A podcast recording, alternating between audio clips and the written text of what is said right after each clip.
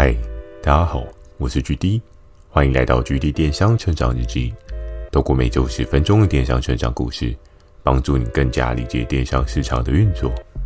MixerBox 近期 GD 有加入订阅的赞助计划，如果觉得 GD 的内容有帮助到你的朋友们，想要特别支持我的，也可以前往订阅赞助哦，支持我说出更多好的电商相关内容。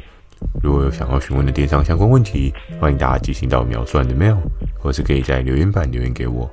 Firstory 有推出新的语音留言功能，期待大家可以给我更多不同的建议。好的，我们正式进入今天的主题。今天这一集呢，要讲到一个几年前算是都还蛮夯的一个话题哦。那当然我知道这个产品在现在还是有一定量能的市场热度，所以呢，今天要跟大家来聊到小米带来的市场风潮。我相信现在很多的听众朋友应该手上或许有的人都会戴小米手环吧。那除了小米手环，还有没有其他的选择呢？我相信有一些肯砸大钱的人就会买 Garmin 啊，或是 Apple Watch 之类的。但小米手环、小米这个系列它是怎么样带来这个市场上的风潮呢？我觉得非常值得跟大家讨论哦，因为在我电商的这段路程当中啊，扎扎实实的看到小米整个成长的曲线，真的是很厉害的一个存在。从我刚开始进入这个领域的时候，就知道CP 值就是它最主要的一个公式哦。那在一开始呢，要跟大家聊到 CP 值是怎么来的。每个人对于每个产品、每个需求、每个想法，你都会有一些不一样的看法，也是因为你周遭所经历过的一些人事物跟你接触的人群，你对于同样的产品，你可能会有不同的价值感。举个例子，假设你今天身边的朋友都是百万级的富翁，什么东西对于你来说是很有价值的，你可能就会觉得那买个 Apple Watch 它可以让我的运动啊或身体的状况是有一个更好的走向，你就会觉得CP 值很高。可是同样的这样的产品，如果对于一个月薪2万5，就像 GD 我当初刚进入社会的第一份工作的薪水的时候，你就觉得哇，我只有2万5，我花1万多块买一个 Apple Watch， 我会笑对不对？所以就会变成是说每个人对于 CP 值的定义呢，其实是跟他自己资金水位有一个很大的密切程度哦，因为你所拥有的资产会决定你怎么花钱去让自己的生活变得更好嘛。所以在当时候呢， CP 值这件事情，大家会去抽离去看说，同样的商品它可能有同样的规格，差不多的规格，然后价格是差在哪边。假设像 Apple Watch 它可能有的对应的那一些功能，我们假设有10样好了，但小米手环它的 CP 值是怎么来呢？它可能就是去找到10样当中，其中的8样它也都有。好，然后8样都有的状况之下呢，它的实际的商品的销售价格呢，是 Apple Watch 的将近1/10甚至更低哦。那在当时候的市场啊，真的这个 CP 值就是一个非常强烈的存在哦，不只有品牌的加成，更重要的是它的 CP 值对很多人来讲是相对高的哦，因为同样的规格你可能会需要花到10000元以上去买 Apple Watch， 但是稍微弱化一点的规格，你可以花1000块去买到小米手环。所以我们可以看到小米它在整个市场的进展的氛围当中啊，它就是果断去target一些市场高价的商品。因为我们在商品整个价值的构筑过程当中啊，你可以看到有的人为了走低价策略，他可能会去跟别人做一些不一样的差异化哦。我们没有办法做到 100% 跟对方一样的同时，相对来讲，你今天如果只要有一些元素去做一些弱化，去做一些更低单价的方式，那就可以凸显你的 CP 值哦。你不用有 100% 跟对方一样，但是你有80%跟对方一样，可是你的价格却是比对方轻更多。一些比较精打细算的消费者，他就会觉得那我为何不买这个只有80%功能的商品就好了？因为相对来讲，他的生活当中他可能不需要多的那2样。所以在 CP 值呢这件事情每个人都有每个人见解，每个人都有每个人想法哦。所以对于一个产品它的 CP 值高或是低呢，这件事情就是在于你自己心里所想的，再加上你在外在所接触到的这一些人群，他所跟你讲的一些know-how，那你渐渐就会对于对应的产品有一些对应的价值。那接下来呢，要跟大家来讲到低价可以做出的事情。应该很多人会觉得 GD 啊，这个有什么好讲呢？对不对？电商就是杀价，价格越低，我的单量就越多嘛，这有什么问题吗？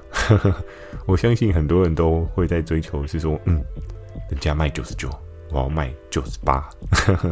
人家卖98，我要卖95。包含我听说很多人有在做虾皮的，也很执着在于比别人便宜快这件事情。那当然，我也相对的稍微了解了一下虾皮的 TA 族群，很多人对于那1-2块就买贵，体模级就不好，会有这样的状况哦。市场上面，包含整个 TA 受众的状况来讲的话，每个人都会有每个人不同的态势跟状况哦。今天当你有了1亿好了，这样讲比较浮夸，但我觉得就想要凸显那个强烈对比给大家看哦。假设你今天身上有1亿啊，你会在买东西的时候特别去注意有没有便宜1块钱吗？我相信有1亿的人应该不用那么 care 吧，可能 maybe 还是有，但我觉得这个人是相对少的吧，因为你花那比价时间去省了那1块钱，可是你却花了很多时间去做一个比价，20分钟你只拿到1块钱，这样你真的有省到吗？这是一个非常值得去思考的点哦。所以在当时呢，虽然我自己对于低价这件事情并不是说非常白硬，当然早期我对于低价这件事情我觉得也是一个必要性的存在，但是我们可以去看一下小米在那个时候他所做的低价策略是怎么样的低价策略哦。其实就有点像是我刚前面那一点所讲的，今天天花板在哪里？我只要做出一个比它低价很多的倍率，消费者自然就会觉得，这个东西是非常非常的有竞争力，这个东西是我非常可以不用脑去思考，然后就去做购买的动作。所以在那个时候我们可以看到小米它在这个手环的策略当中有走一个相对低价的市场哦。而在相对低价的市场的当中呢，我们就可以看到它的量能真的有爆发的很夸张，尤其长时间啊，又有一些知名品牌在上面帮它顶了天花板。我们可以看到像是比如说像是 Apple 啊，又或者是 Garmin 啊，一些比较 high level 就是专业专精在这个领域的 branding 哦，他们的单价呢都不便宜哦，所以就会变成是大家 target 的 TA 不一样，也会有一些不一样的状况。小米它 target 的 TA 呢是亲民好入手的这个 TA 哦，往往它的转换率呢会是比较高的，因为你要想的是，我今天花1万块买一个东西，跟我今天花1000块买一个东西，那我可以买几次？这件事情非常值得去思考。假设薪水2万5的人来讲好了，你一个月可以买2只 Apple Watch。跟你一个月可以买25只的小米手环，所以低价呢，它确实可以带来很大量的市场销售量能哦。所以在当时，小米它在市场推出各式各样的东西啊，不仅仅是小米手环，可能像是它的手机啊，又或者是它的周边各式各样的东西。它跨领域在这1-2年真的是做得非常非常的多，包包啊、牙刷啊，什么各式各样。生活百货类品啊，甚至我记得小米还有做行李箱哦，所以你就可以看到它在低价策略的时候，它可以做出一个很强的市场份额，而且尤其它又有对应的工厂嘛，当工厂在以量制价的状况之下，它的市场的量能真的会非常的可怕哦。而且在这么多的品项当中，我最有印象的是什么？我最有印象的是小米的行动电源。电商的早期的时候，小米的行动电源被誉为是一个 CP 值高到爆炸的存在。包括举例我自己手上也还有一颗小米的行动电源哦，就是充式呢真的可以让你充很久哦。整个性价比的过程当中，他们确实是一个王者般的存在啊。当然你可能会说Apple 的东西也不错啊，但是如果以小米的定价策略带来讲的话，是真的轻盈很多，那你不太需要去动脑思考说能不能买，你只是要去思考你自己能不能用，需不需要用而已。所以在那个过程当中啊，其实小米它也带来了整个市场有一个不一样的风潮哦。在当时 CP 值这件事情呢，扎扎实实就是小米它的中心思想概念哦。那最后呢，要跟大家讲到所谓的超球策略哦。所谓的超球策略呢，就是在于对方手上所持有的球，你经由自己的动作快与慢去进行的超球策略哦。我们都可以知道，像刚刚讲到那些知名品牌，他们所打的这个市场啊，在更早期的状况来讲，我相信 Apple Watch 可能相对来讲是比较晚一点，就是进入这一块市场。可是你可以看到 Garmin 啊，或者一些运动品牌的手表啊、穿戴式的装置啊，其实他们是很早很早就已经进入了这个市场，甚至有一些比小米还要没有知名度的白牌的穿戴式装置，也很早的进来打了这一波市场。但你有没有发现一件事情是，在近几年啊，不管是小米，不管是 Apple Watch， 他们已经占了整个穿戴市场的很大很大份额。那为什么呢？因为白牌的这个产品到最后呢，很多消费者受众他的信任感并不见得会非常的好。尽管我知道有很多的白牌的产品，他们有找对应的客服人员去做一些售后的动作，可是你只要有一次或是两次售后的状况不如预期，或者是穿戴过程当中啊指数不明确，还是说你的步数你明明就没有走路，然后他测到你走10000步，怎么你用飘的吗？对不对？就会在一次一次的体验当中呢，造成体感不佳的状况，然后再加上你又没有一个 branding 去做支撑，所以你的市场声量跟份额啊，久而久之都会淡化。那别人可能也不知道我的这个穿戴是什么。那再加上穿戴呢，它比较偏向是有点类似品，对不对？你今天出门，人家看你手上戴的是什么手表，对不对？你今天戴的是劳力士，还是你今天戴的是各式各样的名牌？某种层面来讲的话，这都是代表着在市场当中一个相对的一些水准哦。我们可以看到，真的很多老板阶的人都戴 Apple Watch，那我自己呢是戴小米手环，所以相对来讲，就每个人需求不一样。但是当你在跟人家公众场合，然后去做一些交流的时候，你看到对方戴的是什么样的饰品，可能你也会有一些不一样先入为主的想法。那个时候呢，超球策略的小米呢，它往上对天花板做的是一个价格竞争策略。那相对它向下呢，由于这些白牌的市场已经帮它打了一大片的市场，就是已经把这个产品的能见度打开哦，很多人都真正的将原本是一般的手表转换成这种穿戴式的手表许多。那在当时的市场状况，他们就是看到这个切入点去做这样的事情，然后呢，确实就超球成功哦。他利用了天花板的高度去做一个价格的强势策略。更重要的是呢，他收割了所有的白牌的穿戴式市场哦。曾经有一次，我跟一个合作伙伴有聊到就是早期他也很认真的做很多穿戴。那当然我知道在现在市场还是有一些白牌啊，或是二线品牌的穿戴还是有一定的市场份额。可是当你在市面上问到人家说你现在运动穿什么的穿戴啊，或是在做一些对应的事情，你出门的时候都戴什么样的手表，我相信 Apple Watch 跟小米手环这两个应该已经是最常见的答案了。所以就变成是二线跟白牌的品牌，他们的生存空间是越来越小。那相对来讲，小米手环它在这个市场的份额呢，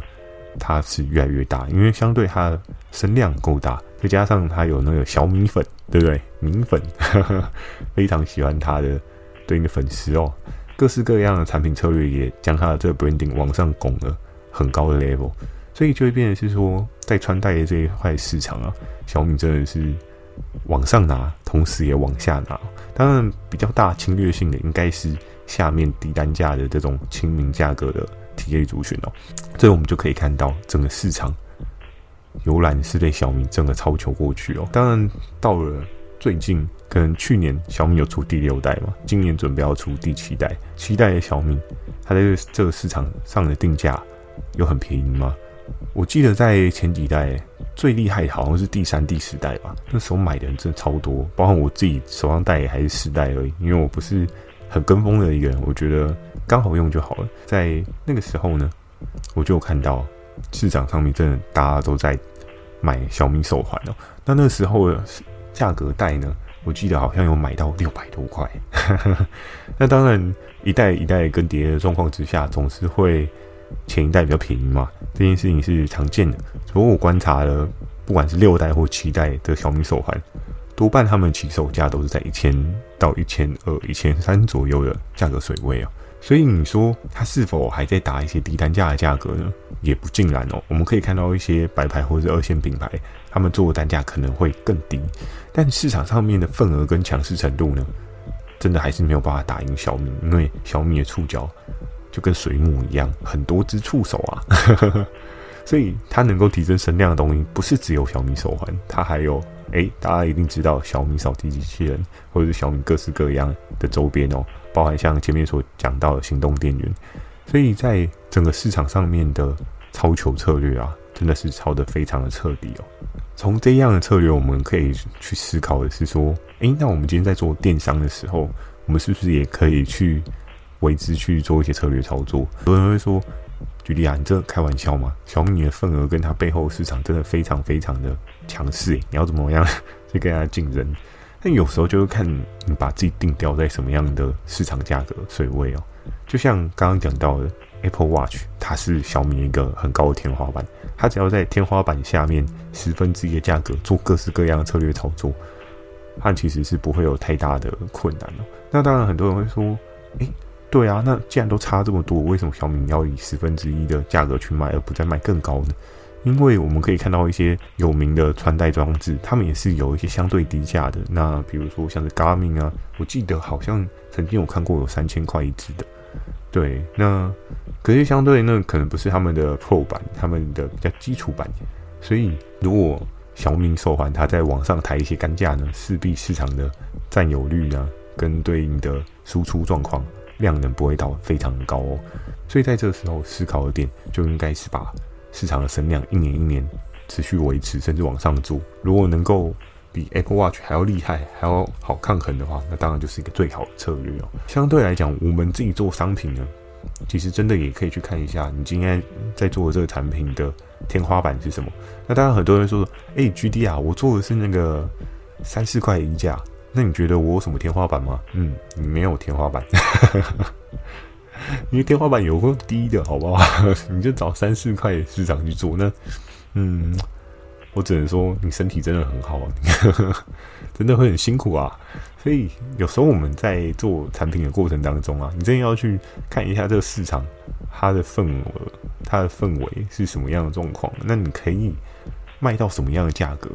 才是让你相对比较轻松一点哦。当然我不是说3-4块一价不能卖这件事情，而是你要去思考说，这是不是你的一个主力的诉求，还是说你这个是一个不一样的搭配？那我觉得有它的意义在都好。可是如果你把3-4块的东西当做你主要生意的来源的话，除非你真的是很猛的工厂哦，不然真的强烈不建议哦。进入电商一开始就做得这么辛苦，那也有可能会把你的框框做的比较局限一点，因为你可能就会比较习惯做一些比较低单的生意，你很难有高单的思维转换了，对吧？所以一个商品好不好卖，有没有市场，天花板跟它的地板就是一个非常重要的事情哦。适时的去研究一下天花板的人到底在做什么，天花板的 TA 到底是谁。其实你就会看到电商也是有很多有趣的地方哦。不是像你想的只有低价才是王道。那当然小米它所定调的这个 CP 值真的也是非常的强，只不过在这几年很多人在购买的过程当中啊，还是会重视对应的 CP 值这个概念哦。不过这几年我也蛮好奇的，就是 CP 值在这个市场上面，我好像比较少去听到对应的这一些形容术语哦。蛮好奇的是不是大家对于 CP 值有不一样的定义，还是说其实现在大家没有人在意 CP 值这件事情。那也是一个非常有趣的事情。好的，那我今天的分享呢就到这边，喜欢今天的内容也请帮我点个5颗星。如果想要询问的电商相关问题呢，也欢迎大家寄信到描述栏的 mail， 或是可以在留言板留言给我。Firstory 有推出新的语音留言功能，期待大家可以给我更多不同的建议。我会在 Facebook 跟 IG 不定期的分享一些电商小知识给大家。对，今天这一集的问题呢，既然都讲到小米了，那当然要来问问看大家手上的手表是什么手表。不一定只有小米跟 Apple Watch 这两个答案啊。如果你有其他的答案，我也是非常欢迎的，因为我觉得市场的需求总是有各式各样的状态嘛，对不对？诶，手上戴的尽管不是这两个牌子，但搞不好你戴的是劳力士啊。哦，失敬，对不对？原来是一个更高 level 的存在啊，对不对？就算你今天戴的不是这两个 branding， 你戴的是其他 branding 的品牌的手表，因为我也蛮欢迎大家可以跟我分享，你为什么会选择买这个手表作为你平常生活出门的穿戴哦？那你通常都是在什么样的情况之下呢？会使用这样的手表，又或者是这个手表在怎么样的情境下可以有效帮助你哦？诶，那你可以渐渐的让所有的人认识到不一样手表它所带来的效应哦。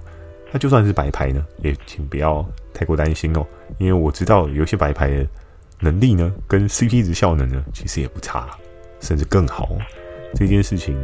我也是略有所闻啊，但因为毕竟我有一段时间没有去碰穿戴这一块的市场，所以我也蛮好奇大家现在对于穿戴是什么样的看法，我也蛮期待可以看到大家一些不一样的答案哦。应该不会到时候刷一排全部都是小米跟 Apple Watch 吧？哎呀，这样真的是稍稍有点 boring 啊。好的，记得锁定每周二跟每周四晚上10点的《GD 电商成长日记》，祝大家有个美梦，大家晚安。